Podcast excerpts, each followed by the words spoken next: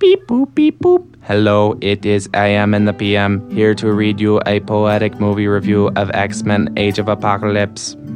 Apocalypse is hit or miss. It has strange moments with terrible effects that leave your eyes with strained side effects. The villain is mediocre at best, but this movie has less Wolverine than the rest. You can complete their sentences like you've been dating, still give them a bad Tinder rating. But it is filled with X Men who deserve screen time, and a mopey Magneto who is going to whine.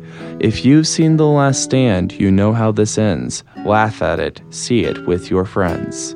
But it has a redeeming quality that may only be 1% of the movie, but it's well worth your money. Quicksilver is better than ever. May he be in the movies forever. So it may be bad, but I feel as though it was good to watch. 1.5 out of 5 total stars.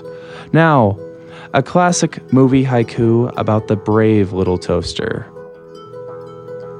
Toy Story was huge. Let's do that with a toaster. I bet that will work. You know, I'm always here for you in the nighttime. AM and the PM, signing off.